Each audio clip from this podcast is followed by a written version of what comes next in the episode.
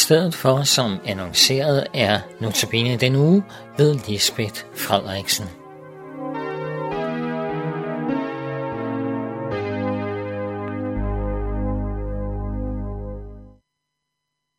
Som indledning til i dag vil jeg læse fra Paulus' andet brev til Timotius, kapitel tre, et til seks. Men det skal du vide, at i de sidste dage skal der komme hårde tider, for der vil mennesker blive egenkærlige, pengeglade, pralende, overmodige, fulde af hån, ulydige mod deres forældre, utaknemmelige, spottere, ukærlige, uforsonlige, sladderagtige, umådeholdende, brutale, fjender af det gode, forrædere, fremfusende, hårdmodige. De vil elske nydelse højere end Gud. Tak, spids. Det er en ordentlig bredside, Paulus fyrer af der. Men hvad mener han med i de sidste dage? Folk har da altid været sådan. Her må jeg lige afsløre, at jeg stoppede med at læse for tidligt. Paulus fortsætter. I det ydre har de Guds frygt, men de fornægter dens kraft. Hold dig fra dem. Hvor skrækkeligt den lyder, så er det folk, som kommer i den kristne kirke, eller i hvert fald kalder sig kristne, som vil opføre sig sådan i de sidste dage. Hvad sker der? Det tror jeg godt, jeg kan svare på, men jeg vil begynde med at stille dig et spørgsmål. Hvem er din største fjende, eller modstander, om du vil? Mon ikke der er en del, som hurtigt vil svare, mig selv. Jeg er min egen største fjende. Synden i mit kød, mit gamle menneske. Jeg gør det, jeg ikke vil, osv. Kan du huske, hvad Gud sagde til Kain, før han slog sin bror ihjel? Hvis du gør det gode, kan du se frit op. Men hvis du ikke gør det gode, lurer synden ved døren.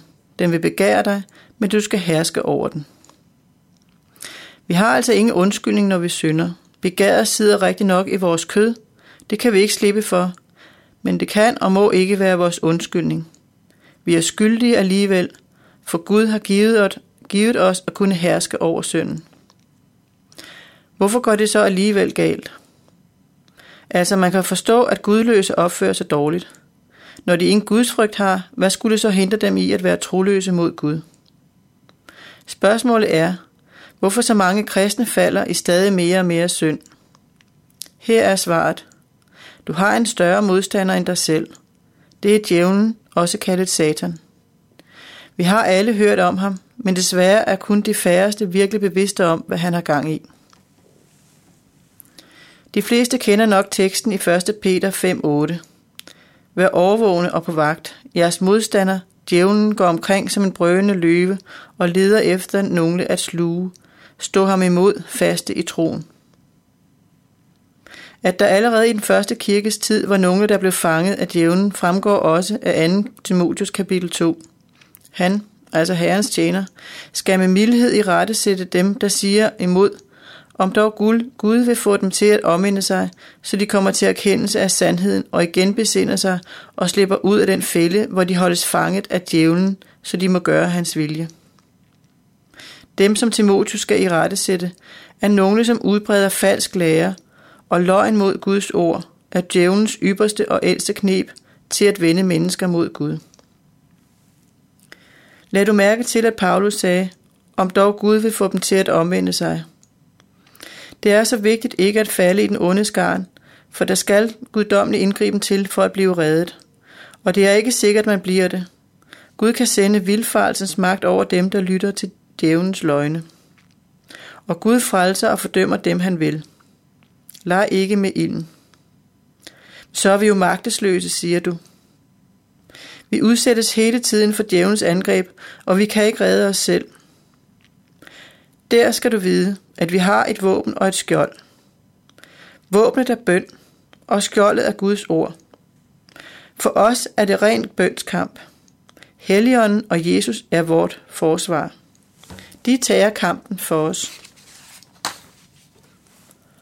I denne bønskamp er det vigtigt, at vi ikke bare beder for os selv, men også for vores brødre og søstre. Herunder særligt for præster og lærere og for de frafaldne. Det er ikke bare sørgeligt, at nogle falder fra. De er også til fare for os. Bed derfor om, at djævelen holdes på afstand. Fri os fra det onde.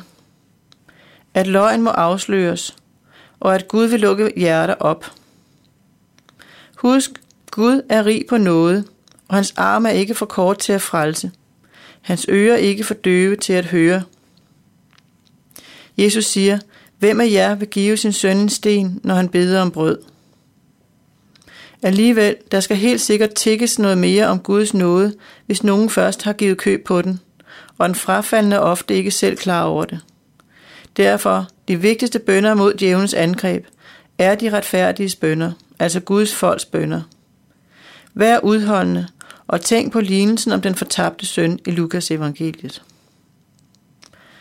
Lad mig afslutningsvis minde om, at djævelen er blevet besejret ved Lammets blod, og at vi kun venter på hans totale nederlag i den ultimative kamp med kongernes konge og herrenes herre.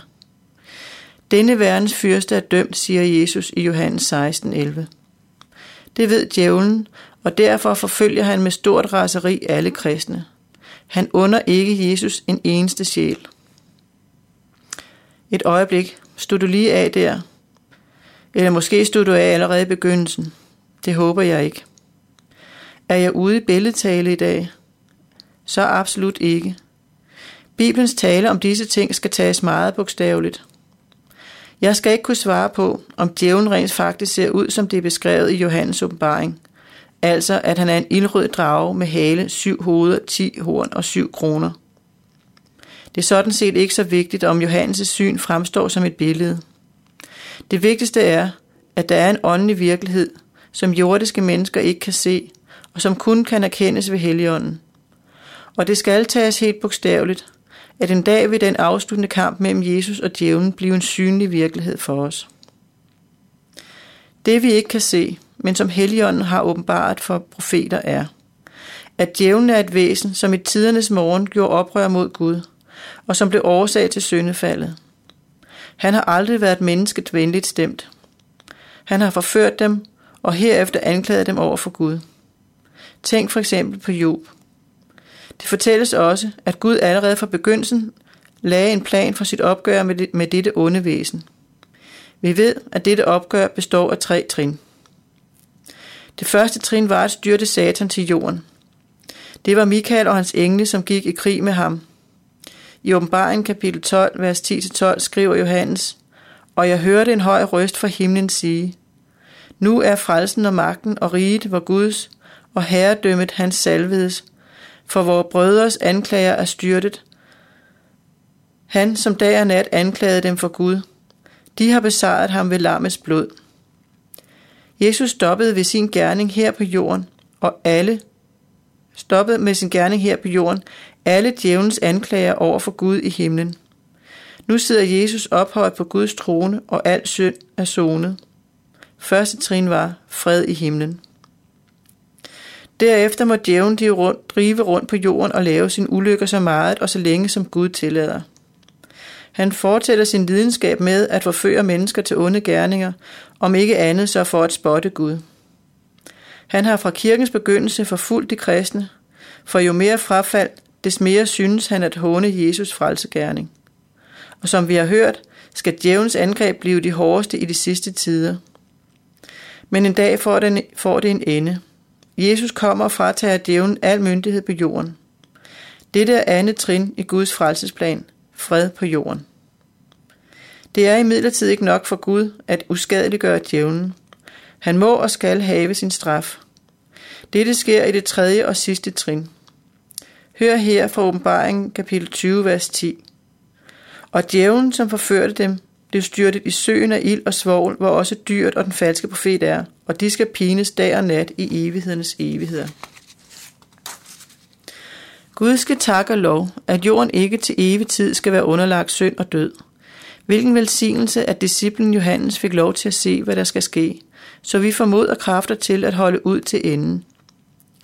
Jeg håber, du har Jesus som herre, for tænk, hvilken herre. En Jesu discipel undgår desværre ikke kamp og undgår ikke frygt. Men lad os nu ikke give djævlen den ære at frygte ham. Vi skal i stedet forsage ham, det vil sige tage afstand fra ham, og frygte Gud. Så kan han intet gøre dig. Forsager du derimod ikke djævlen, så har du god grund til at frygte ham. Evig Gud, du som har al magt i himlen og på jorden, i himlen og på jorden gør du alt efter din vilje. Dit kongedømme består i al evighed, dit herredømme i slægt efter slægt. Du ophøjer og nedbøjer, hvem du vil. Magten er din. Alle, som har magt, låner den af dig. Når du vil, gør du dem til støv igen, og de har ingen magt. Herre, bevar os fra den onde.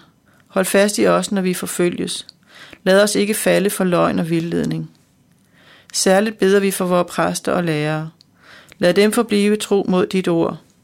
Og når de ikke er, så giv os en ånd til at afsløre dem. Kom snart og tag den sidste kamp med denne verdens fyrste. Amen.